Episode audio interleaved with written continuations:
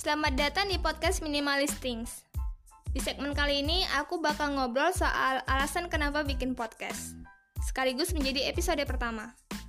Sebelumnya kenalin dulu. Hai, aku seorang pelajar di salah satu uni di Riau. Podcast ini berawal dari kebingungan dan kegabutan di saat pandemi, di mana aktivitas yang biasa dilakukan dengan luasa namun sekarang minim dengan ruang gerak. Sebagai pelajar ya cuma belajar di rumah, nyiapin tugas, dan itu berulang-ulang dan membosankan. Sebenarnya ide membuat podcast ini udah dua atau tiga bulan yang lalu, dan prosesnya panjang, dari mencari konsep, uh, podcast, sampul podcast, dan recording. Di awal tahun 2020, aku sudah menulis beberapa hal dan target yang akan dicapai selama tahun 2020. Akan tetapi, pandemi memusnahkan rencana-rencana itu, dan I think aku nggak sendirian. Mungkin kan juga begitu. Nah, dari situlah aku mau mencoba hal-hal baru, keluar dari zona nyaman, dan podcast jadi salah satu hal yang menarik.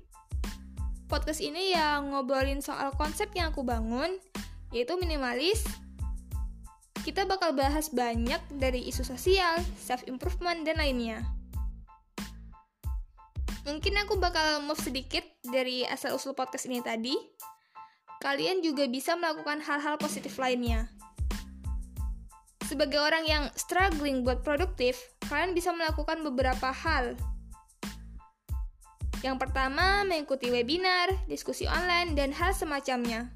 Selain menambah wawasan kalian, juga bisa menambah relasi antar perguruan tinggi, institusi, bahkan organisasi.